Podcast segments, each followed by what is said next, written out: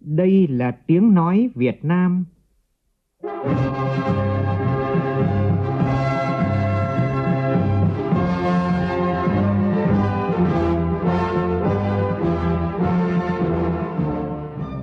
là tiếng nói Việt Nam, phát thanh từ Hà Nội, thủ đô nước Cộng hòa xã hội chủ nghĩa Việt Nam.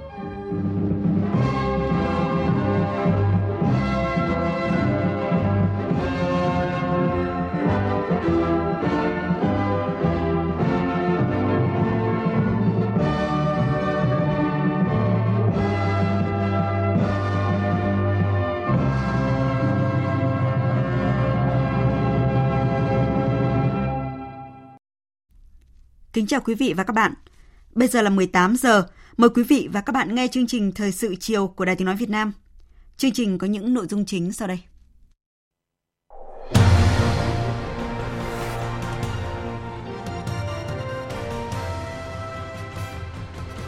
Thủ tướng Nguyễn Xuân Phúc thăm và kiểm tra công tác sẵn sàng chiến đấu tại Bộ Tư lệnh Quân chủng Hải quân, đồng thời thăm hỏi, chúc Tết đồng bào chiến sĩ đang sinh sống làm việc tại huyện đảo Trường Sa qua cầu truyền hình trực tuyến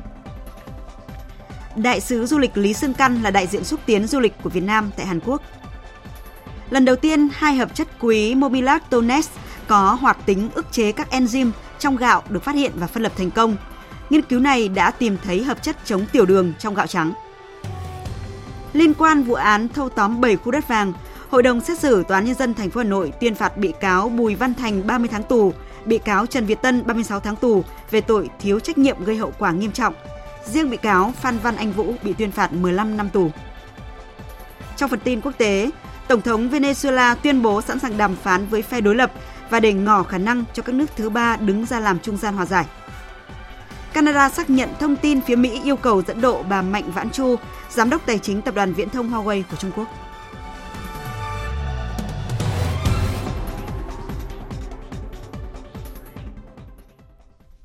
Sau đây là tin chi tiết. Thưa quý vị và các bạn, trong không khí toàn Đảng, toàn dân và toàn quân thi đua lập thành tích chào mừng 89 năm ngày thành lập Đảng Cộng sản Việt Nam, kỷ niệm 111 năm ngày sinh của đồng chí Nguyễn Đức Cảnh. Vào sáng nay, Tổng Liên đoàn Lao động Việt Nam, Thành ủy, Hội đồng Nhân dân, Ủy ban Nhân dân, Mặt trận Tổ quốc thành phố Hải Phòng đã tổ chức lễ khánh thành nhà tưởng niệm đồng chí Nguyễn Đức Cảnh – Tham dự buổi lễ, Thủ tướng Nguyễn Xuân Phúc nhấn mạnh, cuộc đời hoạt động cách mạng sôi nổi oanh liệt của đồng chí Nguyễn Đức Cảnh là tấm gương sáng về tinh thần yêu nước nồng nàn, kiên trung, bất khuất của người cộng sản. Phóng viên Vũ Dũng phản ánh. Cùng dự có Ủy viên Bộ Chính trị, Bí thư Trung ương Đảng, trưởng Ban Tuyên giáo Trung ương, các đồng chí lãnh đạo, nguyên lãnh đạo Đảng, Nhà nước, lãnh đạo và đông đảo tổ chức nhân dân thành phố Hải Phòng. Phát biểu tại buổi lễ, Thủ tướng Nguyễn Xuân Phúc nhấn mạnh, cuộc đời hoạt động cách mạng sôi nổi, oanh liệt của đồng chí Nguyễn Đức Cảnh là tấm gương sáng về tinh thần yêu nước nồng nàn, kiên trung, bất khuất của người Cộng sản. Đồng chí là người sáng lập Công hội Đỏ, nay là Tổng Liên đoàn Lao động Việt Nam, nhà lãnh đạo xuất sắc của giai cấp công nhân, chủ tịch đầu tiên của Tổ chức Công đoàn Việt Nam và là bí thư đầu tiên của Đảng bộ thành phố Hải Phòng. Tại buổi lễ, Thủ tướng Nguyễn Xuân Phúc ghi nhận và đánh giá cao tình cảm, trách nhiệm của Đảng bộ, chính quyền, quân và dân thành phố Hải Phòng cùng với Tổng Liên đoàn Lao động Việt Nam đã cùng các doanh nghiệp nhà hảo tâm và công nhân lao động cả nước đóng góp kinh phí xây dựng công trình quy mô và tầm vóc để tưởng nhớ tri ân người cộng sản Trung Kiên, bí thư đầu tiên của Đảng bộ thành phố. Thủ tướng đề nghị. Một là thành phố Hải Phòng tiếp tục làm tốt công tác quản lý, bảo tồn, giữ gìn và phát huy giá trị ý nghĩa của công trình nhà tưởng niệm đồng chí Nguyễn Đức Cảnh để trở thành địa chỉ đỏ của thành phố nói riêng cho các công nhân và tổ chức công đoàn Việt Nam nói chung trong việc giáo dục tư tưởng, truyền thống cách mạng sâu sắc về tấm gương sáng của đồng chí, đồng thời trở thành điểm sinh hoạt cộng đồng, điểm du lịch tâm linh có sức thu hút đối với công nhân lao động cả nước ta. Hai là cuộc đời và sự nghiệp của đồng chí Nguyễn Đức Cảnh gần như gắn bó trọn vẹn với mảnh đất Hải Phòng, nhiều nhà máy xí nghiệp, cơ sở cách mạng đều có dấu ấn của đồng chí. Do đó, thành phố cần quan tâm tổ chức sưu tầm các tư liệu, hiện vật về đồng chí Nguyễn Đức Cảnh, góp phần làm sinh động thêm cuộc đời hoạt động cách mạng của đồng chí. Thủ tướng cũng yêu cầu giai cấp công nhân cần phát huy tinh thần chủ động và sáng tạo, đi đầu trong sự nghiệp công nghiệp hóa hiện đại hóa đất nước. Giai cấp công nhân cần có tư duy mới, cách làm mới, thực sự hiệu quả, thiết thực trong việc bảo vệ quyền và lợi ích hợp pháp cho người lao động, đồng thời nâng cao năng suất, chất lượng, đóng góp vào sự phát triển của đất nước. Thưa quý vị và các bạn, trước thềm đón năm mới kỷ hợi, vào chiều nay, Thủ tướng Nguyễn Xuân Phúc đã tới thăm kiểm tra công tác sẵn sàng chiến đấu tại Bộ Tư lệnh Quân chủng Hải quân. Cũng tại đây, qua cầu truyền hình trực tuyến đến các đảo Trường Sa lớn, Nam Yết, Sinh Tồn, Thủ tướng đã thăm hỏi chúc Tết đồng bào chiến sĩ đang sinh sống và làm việc tại huyện đảo Trường Sa. Xin chào tất cả các đồng chí và bà con ở đảo Trường Sa lớn có mặt hôm nay. Các đồng chí nghe rõ không? Báo Thủ tướng Trường Sa lớn nghe rõ trong ở ngoài đảo Trường Sa lớn chuẩn bị Tết như thế nào? Có đầy đủ uh, bánh chưng, thịt lợn không? Báo cáo uh, Thủ tướng là ngoài này uh, công tác chuẩn bị cho đón Tết của cán bộ chiến sĩ đảm bảo tổ chức là vui tươi, đầm ấm, an toàn, tiết kiệm vậy. Thế tôi hỏi thêm là đồng chí đã có những cái hình thức tổ chức gì cho quân và dân ở đảo Trường Sa lớn? Ví dụ một số cái hoạt động cụ thể. Trong những ngày này thì lực lượng quân và dân trên đảo Chúng tôi đã xây dựng kế hoạch tổ chức các cái trò chơi dân gian và tổ chức các chương trình văn hóa văn nghệ để quân và dân tham gia các cái nội dung này trong những ngày Tết đảm bảo đầm ấm vui tươi Thì mùa xuân về báo cáo à, thủ tướng. Cảm ơn đồng chí. Tôi xin thay mặt đoàn công tác gửi lời thăm hỏi ân cần nhất đến cán bộ chiến sĩ và nhân dân đảo Trường Sa lớn cũng như các cái đơn vị, các cái nhà giàn, các cái đảo xa mà chúng tôi chưa có điều kiện gặp mặt trong dịp này.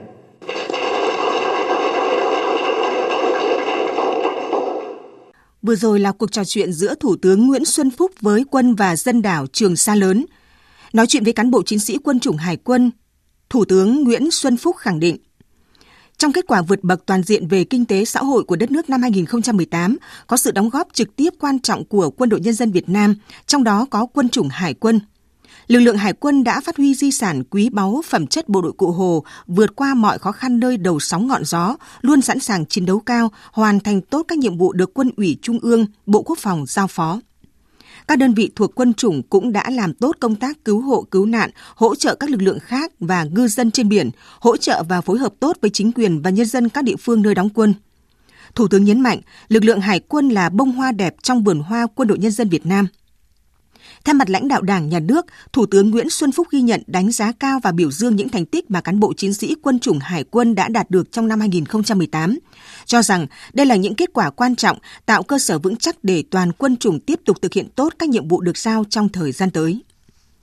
Nhân dịp đón xuân kỷ hợi 2019, Thủ tướng chúc cán bộ chiến sĩ Hải quân Nhân dân Việt Nam từ đất liền tới đảo xa đón xuân mới vui tươi phấn khởi an toàn tiết kiệm, sẵn sàng đảm bảo chiến đấu cao trong thời điểm trước, trong và sau Tết Nguyên đán nhấn mạnh đến một chủ đề của thế kỷ 21, thế kỷ của biển và đại dương với nhiều vấn đề đặt ra, trong đó có chủ quyền lãnh thổ của Tổ quốc. Thủ tướng mong muốn cán bộ chiến sĩ và công nhân viên quốc phòng trong toàn quân chủng tiếp tục phát huy truyền thống của Hải quân Nhân dân Việt Nam anh hùng, chủ động xây dựng các phương án tốt hơn nữa, hiệu quả hơn nữa trong thực thi nhiệm vụ, kiên quyết không để trường hợp bị động bất ngờ xảy ra. Hoàn thành tốt nhiệm vụ bảo vệ chủ quyền Tổ quốc, Cùng với đó là tích cực triển khai các biện pháp nhằm nâng cao hơn nữa chất lượng huấn luyện, sức mạnh tổng hợp và khả năng sẵn sàng chiến đấu, phối hợp chặt chẽ với các lực lượng có liên quan trong thực hiện nhiệm vụ, tiếp tục xây dựng mối đoàn kết nội bộ, đoàn kết quân dân gắn bó chặt chẽ, kiên quyết khắc phục mọi khó khăn gian khổ, hoàn thành xuất sắc mọi nhiệm vụ được Đảng, Nhà nước, quân đội và nhân dân giao phó. Thủ tướng lưu ý toàn quân chủng cần xác định rõ các nhiệm vụ cụ thể trong năm 2019 trên tinh thần bứt phá mà chính phủ đề ra đóng góp nhiều hơn nữa vào thành tích chung của đất nước mà nhiệm vụ hàng đầu là bảo vệ chủ quyền Tổ quốc. Muốn vậy, Thủ tướng đề nghị cán bộ chiến sĩ toàn quân chủng phải chú trọng rèn luyện bản lĩnh, ý chí chiến đấu, mở rộng và thực hiện hiệu quả hơn nữa công tác đối ngoại quốc phòng, hợp tác quốc tế, nhất là với các nước trong khu vực ASEAN. Thủ tướng nói, Đảng, Nhà nước, Chính phủ luôn quan tâm đến các đồng chí. Tại buổi làm việc, Thủ tướng Nguyễn Xuân Phúc cũng đánh giá cao công tác huấn luyện, tổ chức ứng trực sẵn sàng chiến đấu, bảo vệ Tết Nguyên đán kỷ hợi của quân chủng. Thủ tướng căn dặn Bộ Tư lệnh Quân chủng Hải quân quan tâm nhiều hơn nữa đến việc triển khai chế độ chính sách hậu phương quân đội, nhất là đối với những cán bộ chiến sĩ làm nhiệm vụ ở nơi đảo xa, trên các vùng biển của Tổ quốc, tăng cường các hoạt động chăm sóc đời sống vật chất tinh thần cho cán bộ chiến sĩ và đặc biệt là đồng bào sinh sống tại các đảo để đón Tết Nguyên đán vui tươi, đầm ấm, an toàn. Qua cầu truyền hình trực tuyến, Thủ tướng trực tiếp trao đổi tìm hiểu đời sống vật chất tinh thần của cán bộ chiến sĩ nhân dân Trường Sa. Thủ tướng gửi tới nhân dân và cán bộ chiến sĩ huyện đảo Trường Sa những tình cảm sâu sắc, lời thăm hỏi ân cần. Chúc nhân dân và cán bộ chiến sĩ trên các đảo đón Tết vui xuân đầm ấm, an toàn, sẵn sàng chiến đấu cao. Thủ tướng cũng căn dặn cấp ủy chính quyền huyện đảo Trường Sa cần đặc biệt chú trọng việc quan tâm chăm lo bảo đảm các nội dung đón Tết vui xuân chu đáo, nghĩa tình, kịp thời cho cán bộ chiến sĩ và nhân dân trên các đảo, nhất là quan tâm tổ chức các hoạt động văn hóa văn nghệ để động viên đồng bào chiến sĩ trong dịp Tết đến xuân về. Cũng trong chương trình công tác tại thành phố Hải Phòng vào sáng nay, Thủ tướng Nguyễn Xuân Phúc đã dự chương trình Tết sum Vầy trao 200 xuất quà Tết cho các công nhân lao động nghèo làm việc tại cảng Hải Phòng, nơi đón nhận hơn 100 triệu tấn hàng hóa trong năm qua. Phóng viên Vũ Dũng phản ánh. Vui mừng đến chúc Tết công nhân lao động tại thành phố Hải Phòng và công ty Cảng Hải Phòng, Thủ tướng Nguyễn Xuân Phúc đã thông báo về những thành quả quan trọng của kinh tế xã hội đất nước và thành phố Hải Phòng trong năm vừa qua. Trong đó hàng hóa qua cảng Hải Phòng đã đạt 109 triệu tấn. Thủ tướng vui mừng khi công nhân lao động tại công ty đều có mức lương thấp nhất từ 7 đến 8 triệu đồng và Tết đã nhận được mức thưởng khá. Thủ tướng hoan nghênh Thành ủy, Hội đồng nhân dân, Ủy ban nhân dân, Mặt trận Tổ quốc thành phố Hải Phòng đã quan tâm hỗ trợ ngân sách để cùng các cấp công đoàn chăm lo Tết cho người nghèo, hộ gia đình khó khăn, hộ gia đình chính sách để mọi nhà đều được có Tết vui vẻ, đầm ấm, hạnh phúc hơn. Thủ tướng đề nghị các cơ quan chức năng thành phố Hải Phòng ra soát, hỗ trợ các đối tượng chính sách, gia đình khó khăn về phương tiện, vật chất, tinh thần để mọi người đều được vui xuân đón Tết ngay tại quê hương của mình. Thực hiện hiệu quả thiết thực chương trình Tết Xung Vầy 2019 mà Tổng Liên đoàn Lao động Việt Nam phát động. Vẫn còn thời gian để chúng ta tiếp tục kiểm tra, rà soát các đối tượng, nhất là đối tượng khó khăn, hỗ trợ phương tiện, điều kiện để mọi người có thể vui xuân đón Tết tận quê hương của mình. Đặc biệt tôi cũng đề nghị sau Tết vui xuân chúng ta trở lại đơn vị lao động hăng say, kỷ luật tốt hơn, năng suất cao hơn để đóng góp vào cái năm 2019 là năm bứt phá của nước ta. Mỗi người công nhân chúng ta tu dưỡng, rèn luyện sức khỏe, kỹ năng, đặc biệt là ý thức, kỷ luật lao động để đóng góp vào cái thành quả chung của đơn vị mình đang công tác đảng, nhà nước, công đoàn quan tâm, nhưng mà chính bản thân chúng ta phải cố gắng nhiều hơn để chính lo cho đơn vị của mình lo cho bản thân mình vì có lao động mới thể có thu nhập Trước đó trong sáng nay, Thủ tướng Nguyễn Xuân Phúc đã chúc Tết lãnh đạo và nhân dân thành phố Hải Phòng, chúc mừng thành phố đã thực hiện xuất sắc kế hoạch năm 2018. Thủ tướng đánh giá cao Hải Phòng là địa phương có mức tăng trưởng kinh tế cao nhất cả nước trên 16%, quy mô nền kinh tế được nâng lên, chuyển dịch cơ cấu kinh tế đạt kết quả tích cực. Trong đó thành phố đã hình thành một số khu công nghệ cao. Thu nội địa đã đạt 24.000 tỷ đồng, là một trong những địa phương dẫn đầu cả nước về thu nội địa là địa phương có sản phẩm ô tô đầu tiên của Việt Nam mang thương hiệu VinFast. Thành phố đã có 70% số xã đạt chuẩn nông thôn mới và phấn đấu trong năm nay 100% số xã đạt chuẩn nông thôn mới. Nếu kết quả này đạt được, thì Hải Phòng, Nam Định và Hưng Yên là ba địa phương đầu tiên cả nước có 100% số xã đạt chuẩn nông thôn mới. Hải Phòng cũng đã thực hiện tốt công tác xã hội hóa nguồn lực để xây dựng nhiều công trình dự án, kể cả nông thôn và đô thị. Thủ tướng cho rằng những kết quả này là nền tảng quan trọng để Hải Phòng có bước tiến trong những năm tiếp theo. Nhân dịp đón xuân và Tết Nguyên đán kỷ hợi, thay mặt lãnh đạo Đảng, Nhà nước, Thủ tướng Nguyễn Xuân Phúc chúc mừng Thành ủy, Hội đồng nhân dân, Ủy ban nhân dân, Mặt trận Tổ quốc và nhân dân thành phố về những kết quả đạt được, đồng thời đề nghị các ngành chức năng tổ chức đón Tết cho nhân dân tiết kiệm, đoàn kết và sum vầy. Tiếp tục các hoạt động chăm lo Tết cho các cán bộ chiến sĩ và người dân. Và hôm nay thì Phó Thủ tướng Thường trực Chính phủ Trương Hòa Bình đã đến thăm và chúc Tết cán bộ chiến sĩ Cục Cảnh sát điều tra tội phạm về ma túy, Cục Cảnh sát hình sự, Văn phòng Cơ quan Cảnh sát điều tra, Cục Cảnh sát điều tra tội phạm về tham nhũng kinh tế buôn lậu và Cục Cảnh sát giao thông Bộ Công an. Phản ánh của phóng viên Việt Cường.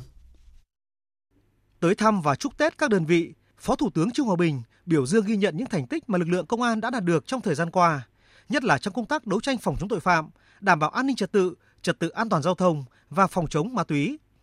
Phó Thủ tướng đề nghị lực lượng cảnh sát hình sự phải nắm chắc tình hình, đấu tranh quyết liệt với các loại tội phạm trên các tuyến địa bàn trọng điểm, nhất là tội phạm có tổ chức, hoạt động theo kiểu xã hội đen, các loại tội phạm mới, phi truyền thống, sử dụng công nghệ cao, có yếu tố nước ngoài và các loại tội phạm gây bức xúc trong nhân dân như tội phạm sử dụng vũ khí nóng gây án, chống người thi hành công vụ liên quan đến tín dụng đen.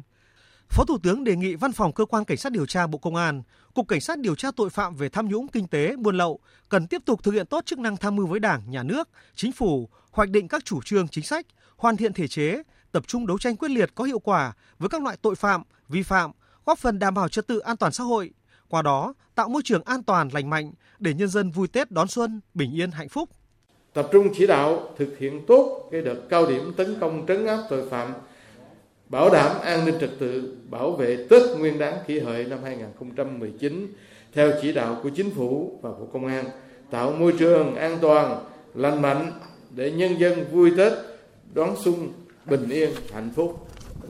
Nâng cao hiệu quả công tác tiếp nhận xử lý tin báo tố giác tội phạm và tập trung đẩy nhanh tiến độ điều tra kiến nghị xử lý đối với những vụ án phức tạp dư luận xã hội quan tâm nhất là các vụ án kinh tế tham nhũng để đưa ra truy tố xét xử nghiêm minh trước pháp luật trong đó chú ý việc thu hồi triệt để tài sản bị thất thoát Đối với lực lượng cảnh sát giao thông, Phó Thủ tướng Trung Hòa Bình đề nghị cần tổ chức tốt hơn nữa hoạt động tuần tra kiểm soát, xử lý vi phạm trật tự an toàn giao thông, đồng thời tổ chức tổng kiểm soát phương tiện, tập trung xử lý người điều khiển phương tiện vi phạm nồng độ cồn, sử dụng ma túy, vi phạm tốc độ, góp phần xây dựng trật tự kỷ cương trong chấp hành pháp luật về trật tự an toàn giao thông. Cùng với đó, cần phối hợp với các lực lượng đảm bảo an toàn trong vận chuyển hành khách dịp trước, trong và sau Tết Nguyên đán kỷ hợi, không để xảy ra tai nạn giao thông đặc biệt nghiêm trọng đối với xe ô tô chở khách.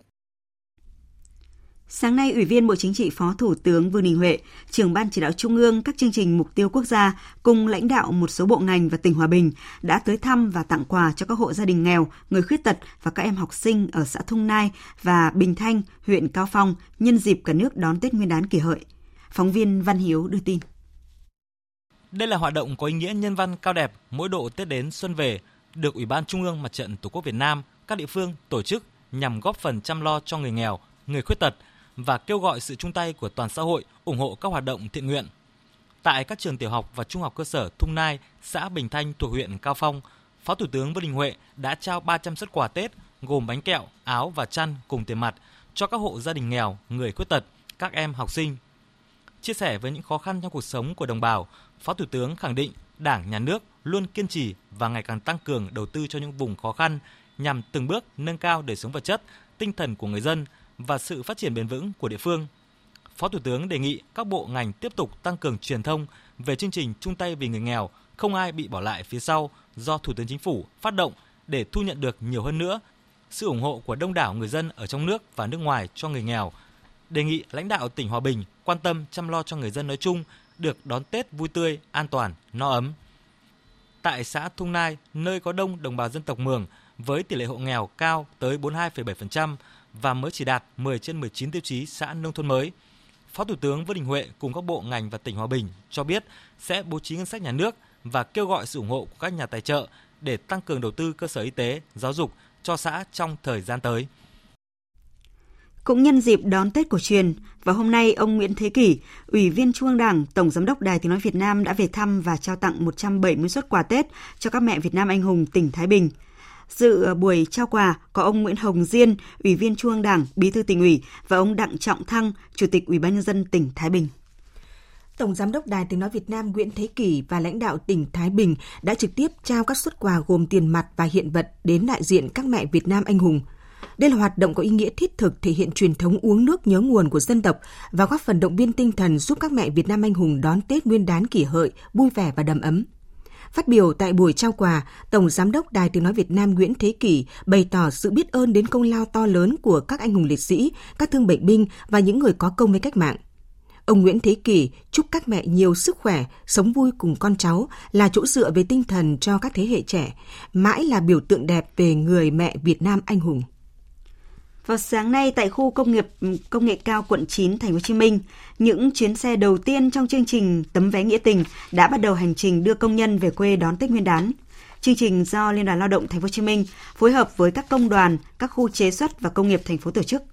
Phóng viên Kim Dung thường trú tại thành phố Hồ Chí Minh đưa tin. Sáng nay, trong đợt 1 của chương trình Tấm vé Nghĩa tình, đã có 36 chuyến xe đưa gần 1.500 công nhân mà 3 năm nay chưa được về quê đón Tết vì hoàn cảnh khó khăn. Đưa tiễn các công nhân về quê, lãnh đạo Liên đoàn Lao động Thành phố Hồ Chí Minh và Ban Quản lý Khu công nghệ cao quận 9 đã ân cần chúc Tết, tặng quà cho con công nhân, mong muốn tất cả anh chị em về quê đón Tết thật an toàn, ấm áp, yên vui và hy vọng sau kỳ nghỉ Tết, công nhân sẽ trở lại thành phố làm việc đầy đủ nhằm ổn định sản xuất cho doanh nghiệp trong năm mới. Anh Trình Văn Dũng, quê ở Thanh Hóa cho biết, hai vợ chồng đều là công nhân, có hai con nhỏ. Điều kiện kinh tế không cho phép nên sau 5 năm, giờ anh mới có điều kiện về đón Tết cùng gia đình. Gia đình chúng tôi 5 năm chưa về ăn Tết.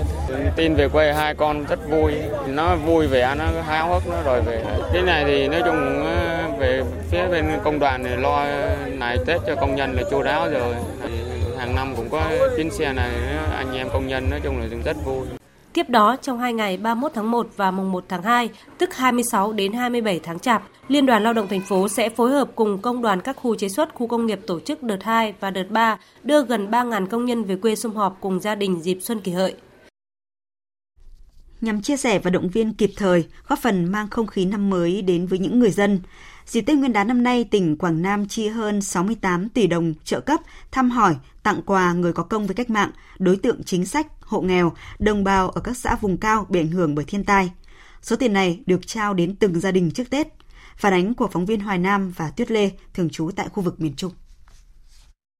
Trong căn nhà còn thơm mùi sơn, mẹ Việt Nam anh hùng Nguyễn Thị Chí, 96 tuổi, vào ra nhìn ngắm ngôi nhà mới. Một đời gắn bó với vùng đất ven thị trấn Nam Phước, huyện Duy Xuyên, tỉnh Quảng Nam – Lần đầu mà Chí được sống trong căn nhà xây dựng khang trang, trị giá gần trăm triệu đồng do Ban Quản lý Di tích Đình Chùa Hà, phường Dịch Vọng, quận Cầu Giấy, thành phố Hà Nội hỗ trợ thông qua Hội đồng Hương Duy Xuyên tại Hà Nội. Chồng và con trai của bà Chí hy sinh trong kháng chiến chống Mỹ. Một mình mẹ lẻ bóng đơn côi, sống nương thân với gia đình người cháu họ. Mẹ Nguyễn Thị Chí không ngờ rằng những năm tháng cuối đời có được căn nhà riêng sạch đẹp để đón Tết. Mấy ngày này mẹ mừng kinh lắm, Tết là vui lắm. Ừ, có nhà ở, thì mẹ cũng nhận được cái số quà của nhà nước để quan tâm đến mẹ. Mẹ mừng lắm. Cũng tại huyện Duy Xuyên, hơn 170 công nhân lao động hoàn cảnh khó khăn đang làm việc tại các đơn vị doanh nghiệp trên địa bàn huyện đã tham gia chương trình Tết Xuân Vầy do Liên đoàn Lao động huyện tổ chức. Hơn 11.000 công nhân ở địa phương này cũng được các doanh nghiệp chăm lo Tết với tổng số tiền hơn 3 tỷ đồng. Ông Lê Trung Cường, Phó Chủ tịch Ủy ban dân huyện Duy Xuyên tỉnh Quảng Nam cho biết, Đến nay, những khoản hỗ trợ các gia đình chính sách, gia đình thương binh liệt sĩ, người có công đã được thực hiện đầy đủ. Huyện cũng đã tổ chức đi thăm tặng quà 300 học sinh hoàn cảnh khó khăn. Hội đồng Hương Duy Xuyên tại Hà Nội hỗ trợ 140 xuất quà, mỗi suất 500.000 đồng và 10 chiếc xe đạp tặng học sinh nghèo dịp Tết. Ông Lê Trung Cường cho biết. Ngùa cái chính sách của tỉnh đối với người nghèo mà theo chế độ bảo trợ xã hội á, 300 ngàn đồng một khảo thì ở huyện là khoảng là 1.458 khảo đã có đầy đủ Ngoài cái chế độ của tỉnh thì huyện cũng đã trích ngân sách để hỗ trợ làm tất cả các hộ nghèo. Mỗi khảo là 200 ngàn đồng tương đương với 15 kg gạo. Thì tổng là khoảng 500 triệu cho 2.500 khảo. Cách đây một tháng, Ủy ban Nhân dân tỉnh Quảng Nam đã có công văn yêu cầu ngành chức năng hướng dẫn về việc tặng quà Tết đến với người có công. Đối tượng bảo trợ xã hội đang được nuôi dưỡng tại các cơ sở bảo trợ xã hội. Yêu cầu các địa phương phải hoàn thành việc tặng quà Tết trước ngày 25 tháng Chạp. Quà Tết là tiền mặt cũng được chi trả cùng lúc với việc chi trả chế độ trợ cấp tháng 1 và tháng 2 năm 2019 qua hệ thống bưu điện đến tận tay các đối tượng. Lãnh đạo tỉnh Quảng Nam yêu cầu các địa phương rà soát tình hình đời sống nhân dân, chủ động trích ngân sách để hỗ trợ những trường hợp có hoàn cảnh khó khăn, có nguy cơ thiếu đói, khó khăn trong dịp Tết và giáp hạt. Đối với những nơi tình hình phức tạp, có nguy cơ thiếu đói, thì địa phương phải báo cáo với lãnh đạo tỉnh để kịp thời giải quyết. Ủy ban Mặt trận Tổ quốc Việt Nam tỉnh Quảng Nam đã có kế hoạch chăm lo Tết cho người nghèo Quỹ vì người nghèo tỉnh đã trao 450 xuất quà, mỗi suất 500.000 đồng đến 1 triệu đồng tặng các gia đình nghèo. Ông Đinh Văn Thu, Chủ tịch Ủy ban Nhân dân tỉnh Quảng Nam cho biết. Dịp Tết năm nay, cái chỉ đạo chung của toàn tỉnh là không để tình hình xảy ra đối với nhân dân thiếu đói trong dịp Tết và cái chủ động các địa phương lo cái việc đó đảm bảo các điều kiện đời sống vật chất và tinh thần cho nhân dân trong dịp Tết. Tỉnh cũng đã xuất ngân sách để hỗ trợ các địa phương, các gia đình chính sách tham hóa, bảo mở cuộc sống cho người dân trong dịp Tết này. Thời sự tiếng nói Việt Nam Thông tin nhanh Bình luận sâu Tương tác đa chiều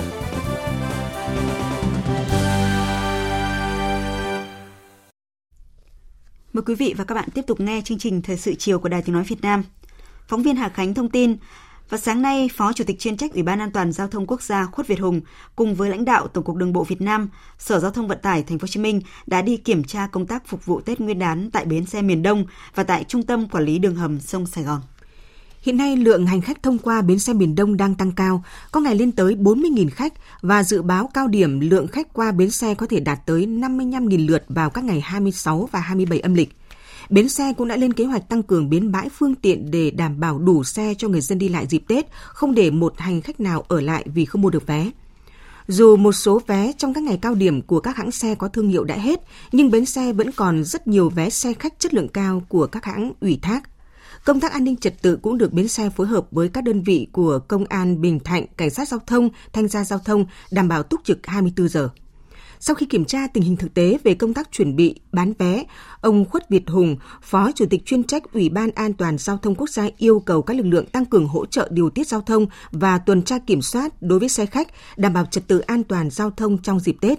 Đặc biệt, công tác kiểm tra tình trạng tài xế có nồng độ cồn, sử dụng chất kích thích phải được đẩy mạnh.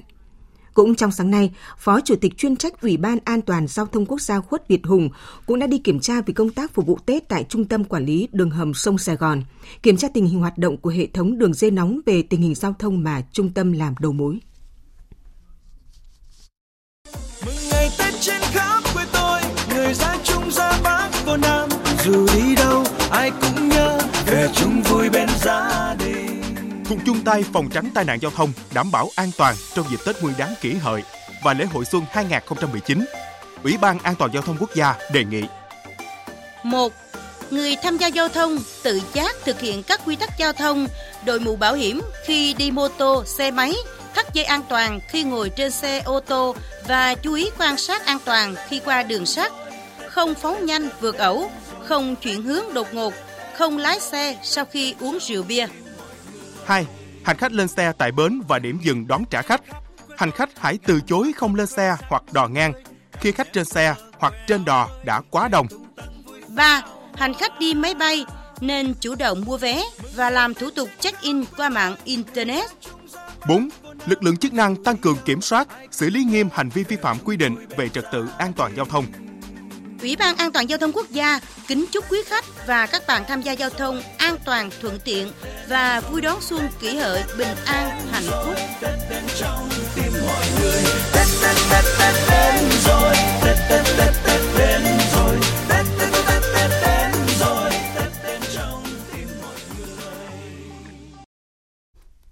Xin chuyển sang một thông tin đáng chú ý. Tập đoàn Điện lực Việt Nam vừa phát đi thông tin cho biết sẽ sẵn sàng đảm bảo cung cấp điện phục vụ nhân dân cả nước dịp Tết Nguyên đán kỷ hợi.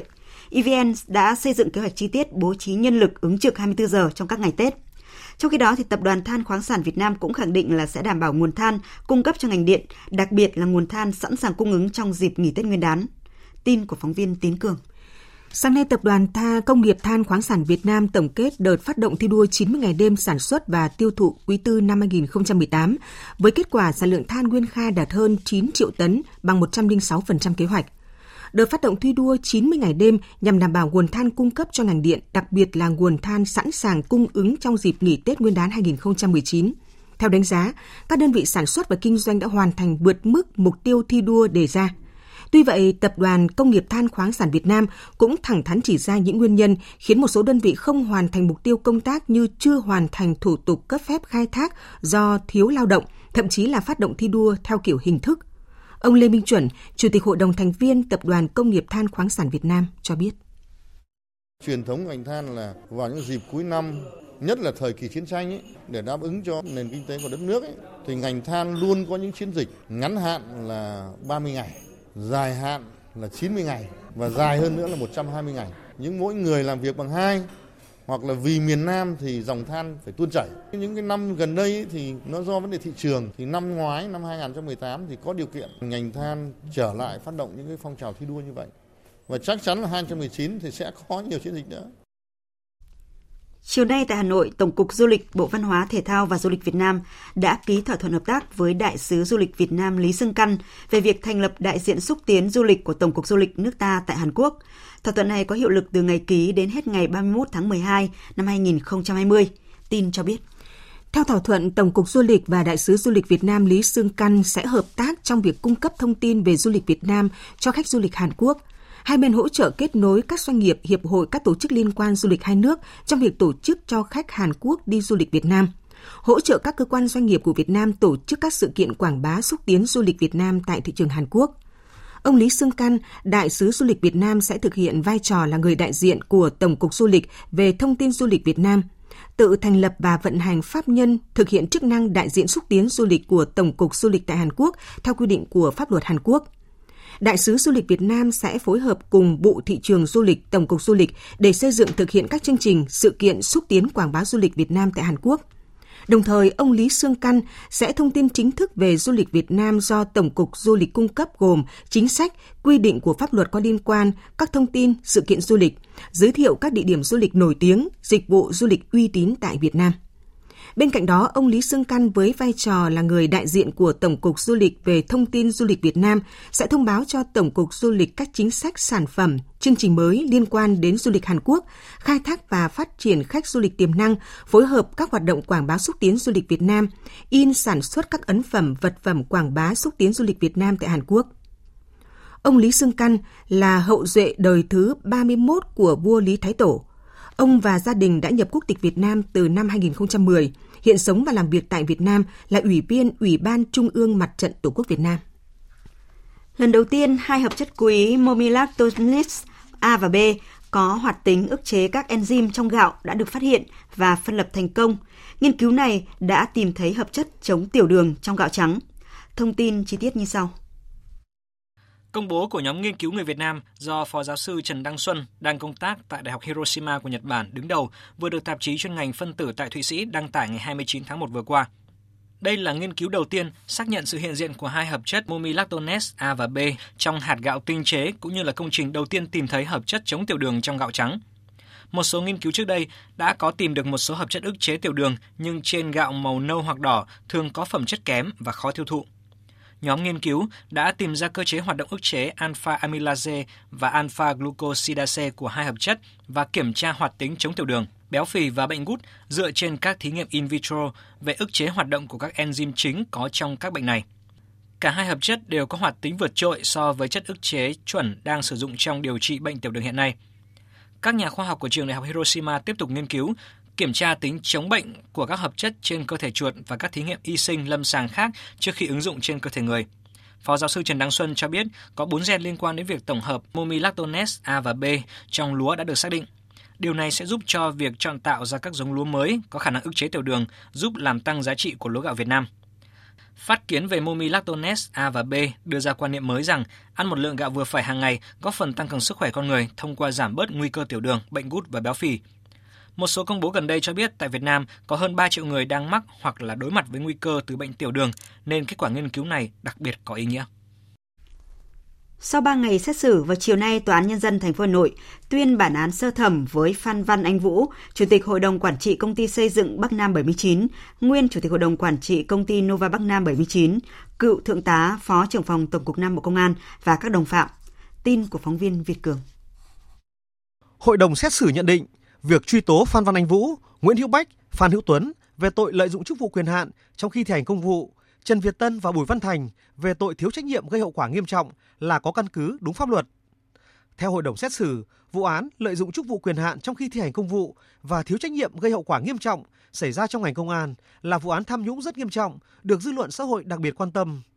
Các bị cáo trong vụ án đều là những người có chức vụ cao, quan trọng trong ngành công an nhưng đã không giữ được phẩm chất đạo đức, bản lĩnh và truyền thống tốt đẹp của ngành mà còn lợi dụng chức trách nhiệm vụ được giao, giúp sức tích cực cho Phan Văn Anh Vũ hoặc thiếu trách nhiệm để Phan Văn Anh Vũ lợi dụng tổ chức bình phong làm công cụ để thâu tóm các dự án nhà đất công sản có vị trí đắc địa ở Đà Nẵng và thành phố Hồ Chí Minh, gây thiệt hại đặc biệt lớn cho nhà nước. Hành vi phạm tội của các bị cáo gây bức xúc trong dư luận, gây mất lòng tin của nhân dân. Hội đồng xét xử xác định bị cáo Phan Văn Anh Vũ giữ vai trò chính là người khởi xướng chủ mưu và thực hiện hành vi phạm tội một cách tích cực nhất Hành vi của bị cáo là đặc biệt nguy hiểm, dù có một số tình tiết giảm nhẹ, nhưng vẫn cần áp dụng mức hình phạt nghiêm khắc nhất. Hai bị cáo Nguyễn Hữu Bách và Phan Hữu Tuấn giữ vai trò đồng phạm giúp sức, không được hưởng lợi và được hưởng nhiều tình tiết giảm nhẹ nên được áp dụng dưới mức khởi điểm của khung hình phạt.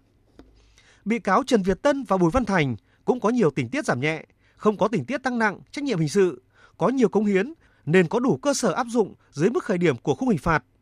Hội đồng xét xử tuyên bố các bị cáo Phan Văn Anh Vũ, Nguyễn Hữu Bách, Phan Hữu Tuấn tội lợi dụng chức vụ quyền hạn trong khi thi hành công vụ. Bị cáo Trần Việt Tân, Bùi Văn Thành tội thiếu trách nhiệm gây hậu quả nghiêm trọng. Theo đó, hội đồng xét xử tuyên phạt bị cáo Phan Văn Anh Vũ mức án 15 năm tù, Nguyễn Hữu Bách, cựu phó cục trưởng Bộ Công an 5 năm tù. Tổng hợp với bản án trước đó, hình phạt chung của hai bản án là 11 năm tù. Bị cáo Phan Hữu Tuấn, cựu phó tổng cục trưởng Bộ Công an 5 năm tù. Tổng hợp với bản án trước đó, hình phạt chung là 12 năm tù. Các bị cáo cùng phạm tội lợi dụng chức vụ quyền hạn trong khi thi hành công vụ. Bị cáo Trần Việt Tân, nguyên Thứ trưởng Bộ Công an, 36 tháng tù. Bị cáo Bùi Văn Thành, nguyên Thứ trưởng Bộ Công an, 30 tháng tù, cùng phạm tội thiếu trách nhiệm gây hậu quả nghiêm trọng. Hội đồng xét xử cũng tuyên bố tịch thu 7 bất động sản và toàn bộ số tiền Phan Văn Anh Vũ được hưởng lợi bất chính từ việc chuyển nhượng cho thuê các bất động sản này. Sau 5 ngày nghỉ để nghị án, vào chiều nay, Tòa án Nhân dân thành phố Hòa Bình đã tuyên án đối với 7 bị cáo trong vụ tai biến chạy thận làm 9 bệnh nhân tử vong tại Bệnh viện Đa khoa tỉnh Hòa Bình. Tin của phóng viên Văn Hải. Bị cáo Hoàng Công Lương, bác sĩ Bệnh viện Đa khoa tỉnh Hòa Bình bị tuyên phạt 42 tháng tù về tội vô ý làm chết người –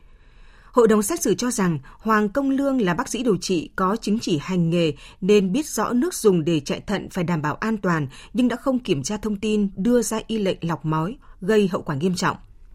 Cùng tội danh vô ý làm chết người, hội đồng xét xử tuyên phạt bị cáo Bùi Mạnh Quốc, giám đốc công ty lọc nước Trâm Anh 54 tháng tù giam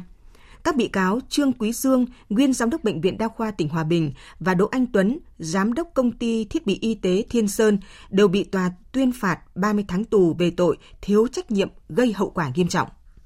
Bị cáo Hoàng Đình Khiếu, phó giám đốc kiêm trưởng khoa hồi sức tích cực bệnh viện Đa khoa tỉnh Hòa Bình bị tuyên phạt 36 tháng tù. Bị cáo Trần Văn Thắng, trưởng phòng vật tư của bệnh viện 36 tháng tù. Bị cáo Trần Văn Sơn, nhân viên phòng vật tư của bệnh viện 42 tháng tù.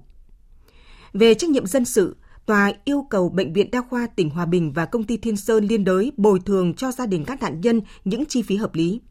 Bệnh viện Đa khoa tỉnh Hòa Bình phải bồi thường 70% chi phí và 30% còn lại do công ty Thiên Sơn bồi thường.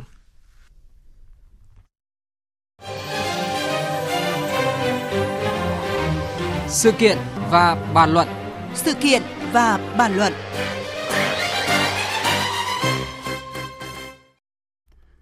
Thưa quý vị, thưa các bạn, dư luận đang xôn xao trước vụ giết người táo tợn vừa xảy ra lúc 19 giờ tối qua, ngay cửa sau sân vận động quốc gia Mỹ Đình Hà Nội. Một tài xế taxi 26 tuổi bị giết hại, rồi sau đó đổ gục trước sự chứng kiến của nhiều người. Và điều đáng nói là bất chấp vụ án mạng nghiêm trọng, ngay trước mắt, hơn 10 người trong quán nhậu gần đó vẫn vô tư ăn uống và nói chuyện bình thường. Chỉ đến khi lực lượng chức năng yêu cầu giải tán để bảo vệ hiện trường điều tra thì nhóm người này mới rời đi. Vụ trọng án này một lần nữa đặt ra câu hỏi về công tác đảm bảo an ninh trật tự tại thủ đô trong dịp cận Tết và tiếp tục cho thấy sự vô cảm đến tàn nhẫn vẫn tồn tại hiển nhiên đến đau lòng trong xã hội. Ngay khi chỉ còn 5 ngày nữa là chúng ta bước sang mùa xuân mới, mùa của những hy vọng và yêu thương. Cùng bàn luận về câu chuyện này, ngay sau đây biên tập viên Hải quân có cuộc trao đổi với tiến sĩ Hoàng Ngọc Giao, Viện trưởng Viện Nghiên cứu Chính sách, Pháp luật và Phát triển thuộc Liên hiệp các hội khoa học kỹ thuật Việt Nam. Trước tiên xin cảm ơn tiến sĩ Hoàng Ngọc Giao đã tham gia mục sự kiện và bàn luận cùng chúng tôi. Vâng, xin chào ờ, quý thính giả Đài Tiếng Nói Việt Nam. Thưa ông, bàng hoàng và đau xót là cảm xúc của rất là nhiều thính giả khi mà hay tin về vụ trọng án vừa xảy ra tối qua ngay tại cửa sau của sân vận động quốc gia Mỹ Đình Hà Nội. Mọi người không hiểu vì sao là hung thủ có thể ra tay tàn độc táo tợn như vậy vào lúc 7 giờ tối tại một địa điểm công cộng có nhiều người qua lại ngay tại thủ đô như vậy và sau đó thì cũng dễ dàng tẩu thoát. Còn ông ông có suy nghĩ như thế nào trước vụ án nghiêm trọng này? Vâng, đây là vụ án có thể nói là rất là nghiêm trọng. Nó xảy ra vào thời điểm nhân dân đang chuẩn bị đón Tết. Sau đó thì cái kẻ thủ ác đã thoát thân. Tôi nghĩ rằng nó không phải là vụ duy nhất. Từ trước nay chúng ta theo dõi rất nhiều vụ đặc biệt nghiêm trọng đã xảy ra. Dưới nhiều hình thức hoặc là giết người hoặc là sử dụng phương tiện giao thông chết hàng loạt 7-8 người. Vấn đề đây trước hết cần phải nhìn nhận là từ phía các cơ quan chức năng, từ những cơ quan điều tra an ninh, cảnh sát vân vân đó, xác định những cái đối tượng phạm tội cũng như phòng ngừa phạm tội như thế nào đã có những biện pháp gì cái hiện tượng mà lái xe taxi cũng như lái xe grab đã bị giết không phải là lần đầu tiên Đó. thì câu chuyện này đặt ra trước hết phải xem xét lại năng lực quy trình trách nhiệm làm việc của các cái cơ quan đấu tranh phòng chống tội phạm. Dạ vâng, rất là nhiều người đã đặt câu hỏi là vì sao những cái vụ trọng án có thể xảy ra ngay tại thủ đô khi mà chỉ còn vài ngày nữa thôi là đến Tết và công an Hà Nội thì vẫn đang trong đợt cao điểm gia quân tấn công chấn áp tội phạm ạ. Chúng ta cũng biết rằng các cái hành vi phạm tội, đặc biệt những cái tội đặc biệt nguy hiểm đấy không thể tránh khỏi. Dạ. Nhưng vấn đề đặt ra là cái số lượng tội phạm, cái hình thức phạm tội và cái nơi phạm tội xảy ra như thế nào và tại sao nó thường xuyên như vậy, ngang nhiên như vậy thì đấy là cái vấn đề đáng nói. Dạ. Chứ chúng ta cũng không kỳ vọng buộc các cái cơ quan đấu tranh phòng chống tội phạm là phải hoàn toàn 100% là không để xảy ra tội phạm. Cái đó thì có lẽ nó cũng không có thực tế. Dạ. Nhưng ở đây vấn đề mà tôi muốn nhắc lại đó là quy trình làm việc, năng lực làm việc, cách thức tổ chức để đấu tranh phòng phòng tội phạm đã ổn chưa? Cái này thì chỉ có cái lực lượng đấu tranh phòng chống tội phạm mới có thể là khắc phục được. Chứ còn người dân luôn luôn phải được đặt trong tình trạng là được pháp luật bảo vệ, được các cơ quan đấu tranh phòng chống tội phạm bảo vệ. Chứ còn người dân mà phải bảo họ tự coi như đấu tranh phòng chống tội phạm sẽ rất là khó khăn. Dạ vâng. Và có một cái chi tiết rất là đáng nói ở trong vụ án nghiêm trọng tối qua, đó là ngay khi phát hiện tài xế taxi bị sát hại thì nhân viên của một cái quán nhậu ở gần đó đã lấy tấm bạt để che tầm nhìn của khách về phía thi thể và gần đó thì hơn chục khách vẫn ngồi ăn nhậu và nói chuyện tỉnh bơ ạ. Chỉ đến khi công an yêu cầu giải tán thì họ mới rời đi.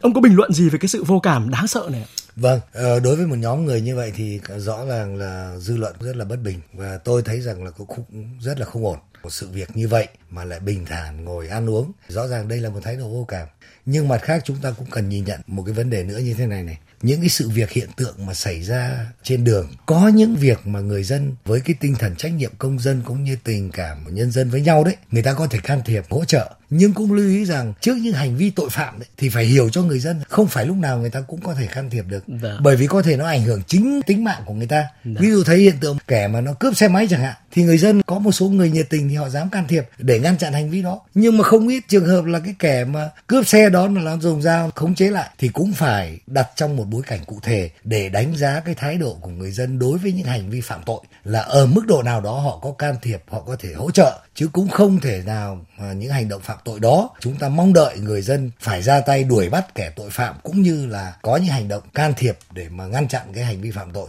Ở đây cần phải rạch ròi chỗ đó. Trách nhiệm ngăn chặn, chống lại những cái hành vi phạm tội đó phải là lực lượng chức năng. Và người dân nếu họ không có điều kiện can thiệp cũng không nên trách họ. Cái nhiệt tình của họ có thể chỉ dừng lại ở mức báo với công an như thế cũng đã là rất tốt rồi Dạ. đấy chúng ta cần phải rạch ròi rõ trong cái câu chuyện này như vậy À, vâng, liên quan đến bệnh vô cảm ở trong xã hội đấy ạ, đây rõ ràng là một cái vấn đề đã được nhắc đến từ khá lâu nay rồi. Vậy nhưng có thể vô tư ăn uống nói cười khi mà trước mặt mình là một cái người đổ gục ở trên vũng máu thì quả thực là nghiệt ngã quá mức tưởng tượng và gây phẫn nộ ạ. Dưới góc nhìn cá nhân thì ông có lý giải thế nào về cái sự thờ ơ với nỗi đau của người khác hình như nó đã trở thành cái chuyện thường ngày ở huyện ngày càng nhiều hiện nay. Vâng, trước một hiện tượng như vậy mà vẫn vô tư ăn uống vui vẻ đấy thì rõ ràng nó phản ánh là có vấn đề về mặt văn hóa, vô cảm. Và chúng ta cần phải lên án những cái hành vi đó để làm sao thúc đẩy hơn nữa cái văn hóa ứng xử văn minh và nhân ái trong cộng đồng. Thì cái đó là lên án để đồng thời thúc đẩy tránh những cái hành vi như vậy. Để người ta nhận thức ra được là đấy là những cái hành vi vô cảm là những cái hành vi không nhân ái không lương thiện thì cái đó nên làm Dạ vâng, vậy cụ thể thì phải làm gì để có thể khắc phục và giải quyết được cái căn bệnh vô cảm mạnh ai nấy sống đang khá là phổ biến lan tràn đến mức báo động hiện nay? chúng ta thường hay nói tăng cường nâng cao nhận thức tuyên truyền về ứng xử xã hội các cái chuẩn mực đạo đức ở trong xã hội cái đó chúng ta làm rất nhiều. Thế nhưng mà tại sao mà đến bây giờ chúng ta thấy rằng là cái văn hóa ứng xử càng ngày nó càng đi xuống? Thì vấn đề ở đây nó lớn hơn nhiều. Nó từ vấn đề nhà trường giáo dục gia đình cũng như là vấn đề xử lý của các cơ quan chức năng trước tất cả những vấn đề bất cập anh có xử lý công bằng, công minh thì mới mang lại cái điều kiện để cho người ta thể hiện cái lòng nhân ái cũng như hỗ trợ lẫn nhau còn anh xử lý mà bất công thì nó cũng lại là một tấm gương xấu để người ta nghĩ rằng là cuộc sống này là chỉ biết mình thôi tôi chỉ nói ví dụ về giao thông đô thị thôi. Tại sao mà nó nhốn nháo như vậy? Bởi vì cái kỷ cương, kỷ luật không nghiêm. Và cuối cùng mỗi một cá nhân muốn giành được cái đường đi của mình thì phải chèn ép người khác, phải vượt lên trên, phải treo lên vỉa hè. Thế thì rõ ràng là ở đây không còn văn hóa nhân ái nhường nhịn với nhau rõ rồi. Ai cũng muốn coi như lao lên mà ai cũng ứng xử như vậy. Thế muốn có được những cái ứng xử thân thiện, nhân ái, tôn trọng lẫn nhau, nhường nhịn lẫn nhau đấy, thì phải có một cái khuôn khổ pháp luật chuẩn mực. Mà chúng ta thì đang thiếu cái đó trong đời sống xã hội mà trước hết, nguyên nhân sâu xa vẫn là vấn đề thực thi pháp luật của các cơ quan chức năng trong các lĩnh vực khác nhau. Không nghiêm, nó không có một cái trật tự kỷ cương gì cả. Cuối cùng cả xã hội trở nên nhốn nháo, mạnh ai người ấy sống, mạnh ai người ấy giành được cái phần lợi cho mình. Thì làm sao mà có được cái văn hóa bao dung nhân ái nhường nhịn? Khi qua đường một cái là ô tô cứ vượt qua mà người đi bộ thì đang đứng giữa đường thế thì những cái như vậy nó phải trở thành một cái nếp theo một cái khuôn khổ pháp luật chứ còn chúng ta tuyên truyền chúng ta kêu gọi đối xử tốt với nhau đi làng văn hóa khu phố văn hóa gia đình văn hóa xong rồi gắn mấy cái biển lên không giải quyết vấn đề Dạ vâng, trở lại với cái vụ trọng án đêm qua tại Hà Nội. Theo ông về phía cơ quan chức năng thì ờ, lực lượng công an cần có cái sự vào cuộc mạnh mẽ và hiệu quả ra sao để thật sự là đảm bảo cuộc sống bình yên của người dân khi mà năm mới kỷ hợi đã rất cận kề rồi. Cái này thì cái mong muốn của tôi cũng như của rất nhiều người dân thôi là trách nhiệm của các cơ quan thi hành công vụ, những cơ quan đấu tranh phòng chống tội phạm phải mạnh mẽ hơn nữa rõ ràng minh bạch hơn nữa để làm sao đó tạo được cái môi trường bình an cho người dân trong những ngày thường và đặc biệt vào những ngày lễ Tết như thế này. Dạ vâng, một lần nữa xin được cảm ơn tiến sĩ Hoàng Ngọc Giao, Viện trưởng Viện Nghiên cứu Chính sách Pháp luật và Phát triển đã bàn luận cùng chúng tôi. Quý vị và các bạn vừa nghe biên tập viên Đài Tiếng Nói Việt Nam trao đổi với ông Hoàng Ngọc Giao về câu chuyện đảm bảo an ninh trật tự và sự vô cảm của một số cá nhân sau vụ trọng án tại thành phố Hà Nội vào tối qua. Tiếp theo chương trình sẽ là một số thông tin thời tiết.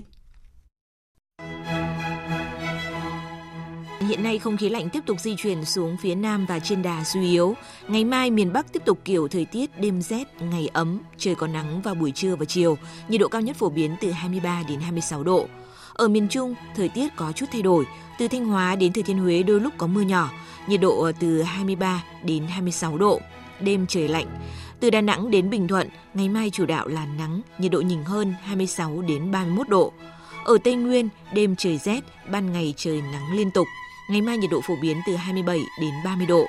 Nam Bộ ngày mai vẫn nắng mạnh, nhiệt độ cao từ 31 đến 34 độ, còn tối và đêm nay nhiệt độ là 27 đến 29 độ. Trung tâm Dự báo Khí tượng Thủy văn Quốc gia cho biết, nhiệt độ trung bình Tết Nguyên đán kỷ hợi 2019 từ ngày 4 tháng 2, tức 30 Tết, đến ngày 11 tháng 2, tức mùng 7 Tết, có xu hướng cao hơn trung bình nhiều năm. Bắc Bộ và Bắc Trung Bộ khả năng vẫn xuất hiện không khí lạnh, nhưng tác động không quá mạnh, chỉ gây rét ở vùng núi và xuất hiện mưa phùn. Riêng khu vực Bắc và Trung Trung Bộ có thể có mưa, trời rét vào thời điểm có không khí lạnh. Tại các tỉnh Nam Bộ nắng ấm thuận lợi cho du xuân, có thể xuất hiện mưa rào cục bộ.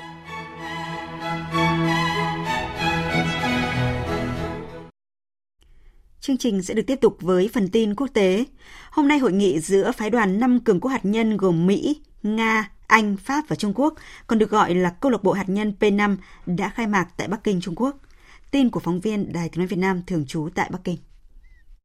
Hội nghị lần này có chủ đề tăng cường hợp tác giữa các nước hạt nhân, bảo vệ hiệp định không phổ biến vũ khí hạt nhân. Dự kiến trong hai ngày làm việc 30 và 31 tháng 1, năm nước sẽ tập trung thảo luận hàng loạt các vấn đề, trong đó có vai trò và trách nhiệm của các cường quốc hạt nhân đối với việc kiềm chế và không phổ biến vũ khí hạt nhân hiện nay, cắt giảm số lượng vũ khí hạt nhân cũng như sử dụng năng lượng hạt nhân một cách hòa bình.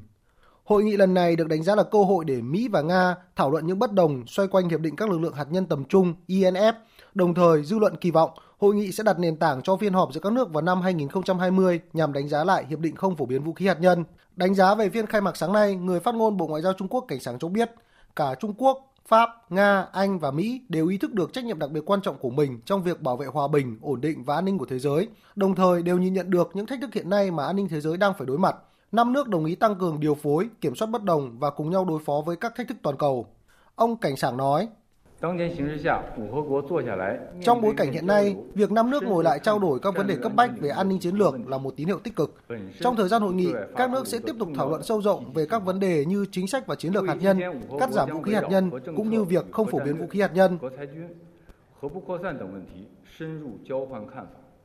Được biết, hội nghị lần này là hội nghị chính thức đầu tiên giữa các nước nhóm P5 trong hai năm qua.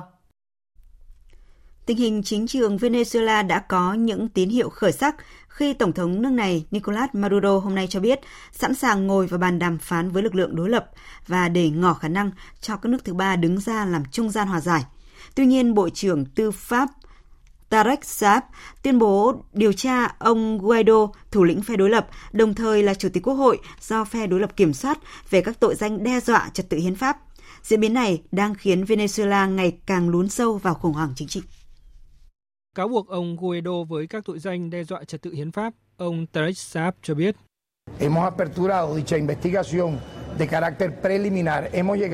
Chúng tôi đã mở một cuộc điều tra sơ bộ. Chúng tôi đã đến tòa án tối cao để yêu cầu các biện pháp chống lại công dân Juan Guaido. Trong trường hợp được phép thì ông Guaido sẽ bị cấm du lịch để tránh ông ta rời khỏi đất nước. Thứ hai là đóng băng tài sản và tài khoản.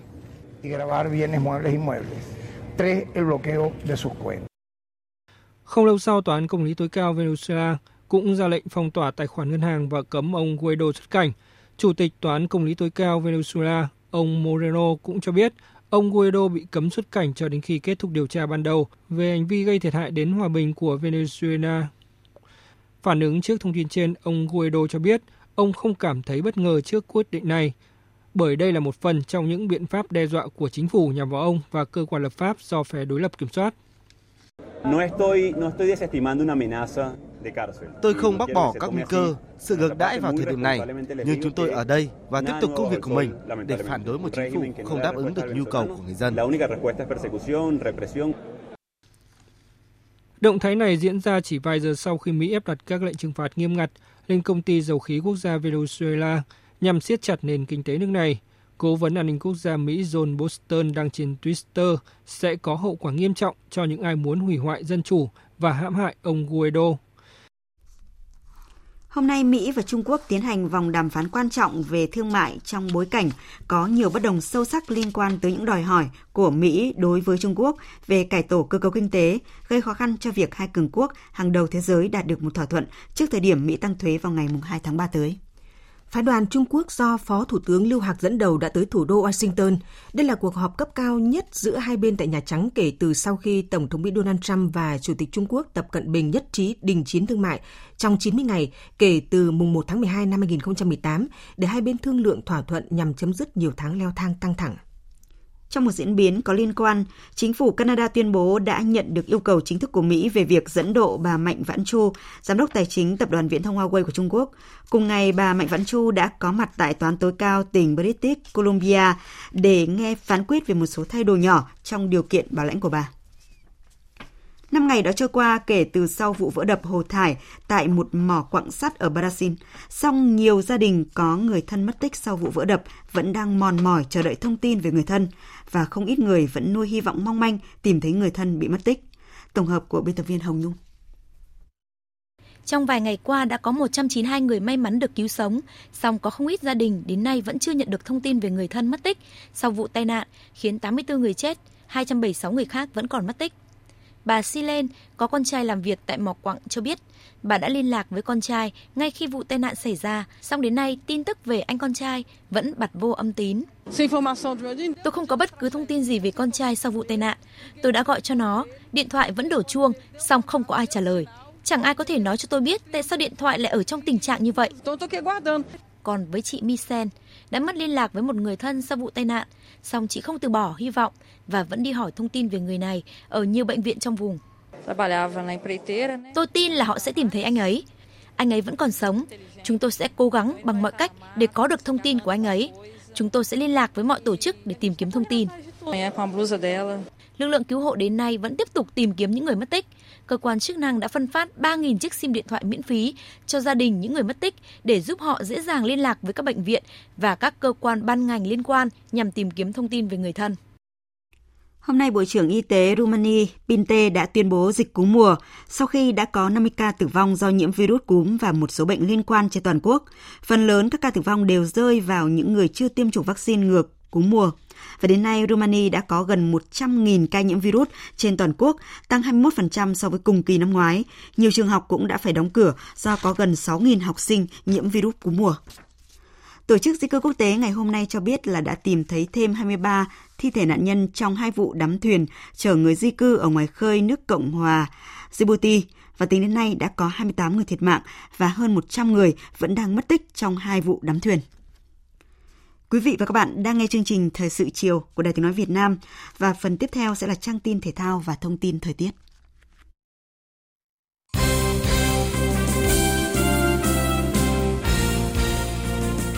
Thưa quý vị và các bạn, chiều qua tại Hà Nội, Bộ Tổng Tham mưu đã tổ chức lễ tuyên dương khen thưởng huấn luyện viên vận động viên quân đội giành thành tích xuất sắc tại Đại hội Thể thao Toàn quốc lần thứ 8 và các giải thể thao quốc tế năm 2018.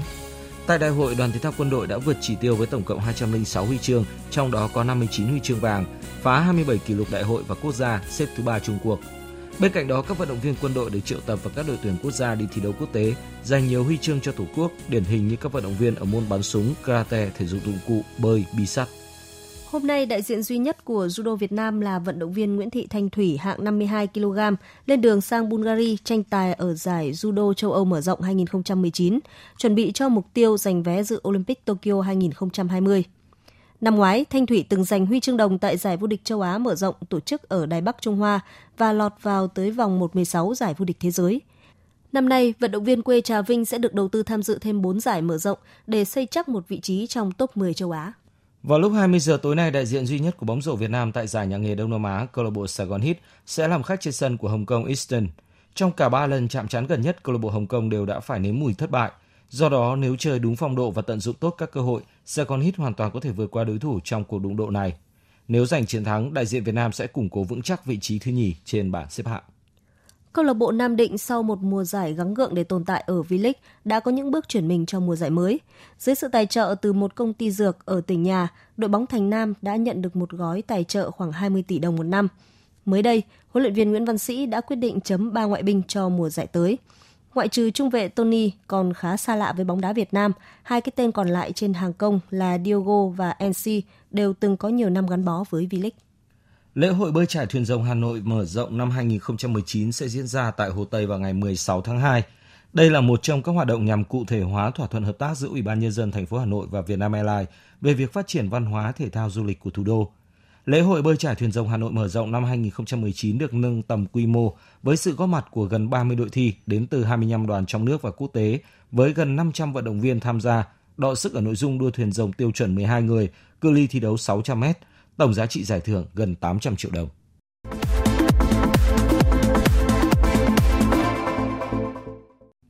Dạng sáng mai sẽ diễn ra 4 cặp đấu còn lại của vòng 24 giải ngoại hạng Anh. Trong đó đáng chú ý là cuộc so tài giữa Liverpool gặp Leicester City trên sân Anfield và cuộc đọ sức Tottenham với Watford tại Wembley. Mục tiêu của Liverpool trong cuộc tiếp đón Leicester City không gì khác là giành chọn 3 điểm để gia tăng cách biệt với đối thủ đang chạy đua tới ngôi vô địch là Manchester City. Xét về phong độ trong thời gian gần đây, Liverpool có thành tích không được tốt. Trong 4 trận từ đầu tháng 1 này, đội chủ sân Anfield chỉ có 2 chiến thắng và nhận 2 thất bại. Nhưng thành tích của Leicester City còn tệ hơn khi đội bóng này đã để thua 4 trong 5 trận gần nhất. Dù vậy, phát biểu trong cuộc họp báo trước trận đấu, huấn luyện viên Jurgen Klopp của Liverpool vẫn đánh giá cao các cầu thủ Leicester City. Jamie Vardy có tốc độ, kỹ năng dứt điểm và là cầu thủ tuyệt vời. Giờ đây, cậu ấy còn mạnh mẽ hơn trước. Cậu ấy là một mối đe dọa lớn. Nhưng trong đội hình của Leicester City không chỉ có một mình cậu ấy. Họ còn có những cầu thủ rất tốt như James Madison, Demarai Gray, Ricardo Pereira hay Mark O'Brien và nhiều cầu thủ vừa kinh nghiệm vừa nhanh nhẹn nữa. Either way, experienced and, and, and good tuned with all the other players or very skillful and quick. Còn tại sân Wembley, Tottenham sẽ tiếp đón Watford. Chỉ trong chưa đầy một tuần, Tottenham đã bị loại khỏi hai đấu trường là Cúp Liên đoàn và Cúp FA. Mục tiêu khả dĩ của họ lúc này là tiến sâu ở UEFA Champions League và cố gắng trụ vững trong top 3 Premier League. Vì vậy, trước trận đấu với Watford, huấn luyện viên Pochettino đã yêu cầu các cầu thủ Tottenham phải sẵn sàng để giành chiến thắng.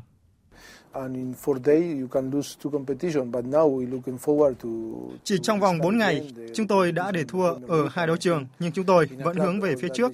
Bắt đầu từ sân chơi Premier League. Tôi nghĩ chúng tôi cần phải cải thiện. Mỗi người cần phải sẵn sàng để giành 3 điểm và cố gắng để có được vị trí tốt trên bảng xếp hạng. We need to move on and, and of course everyone is ready to try to get the three points to be in a good position on the table. Nếu đánh bại Watford ở vòng này, Tottenham Hotspur rút ngắn được khoảng cách về điểm số với đội nhì bảng Manchester City xuống chỉ còn một điểm. Ở hai cặp đấu còn lại, Bournemouth tiếp Chelsea và Crystal Palace làm khách của Southampton. Dự báo thời tiết Trung tâm Dự báo Khí tượng Thủy văn Quốc gia cho biết ngày mai miền Bắc sẽ tiếp tục kiểu thời tiết đêm rét, ngày ấm, trời có nắng vào buổi trưa và chiều với nhiệt độ cao nhất lên tới 26 độ. Còn tại khu vực Nam Bộ ngày mai vẫn nắng mạnh và cao nhất một số nơi lên tới 34 độ. Sau đây sẽ là phần dự báo chi tiết các khu vực đêm nay và ngày mai. Phía Tây Bắc Bộ nhiều mây có mưa nhỏ vài nơi, sáng sớm có sương mù, trưa chiều giảm mây trời nắng gió nhẹ, đêm và sáng sớm trời rét, nhiệt độ từ 16 đến 26 độ. Phía Đông Bắc Bộ nhiều mây có mưa nhỏ vài nơi, sáng sớm có nơi có sương mù, trưa chiều giảm mây hưởng nắng, đêm và sáng sớm trời rét, nhiệt độ từ 17 đến 26 độ.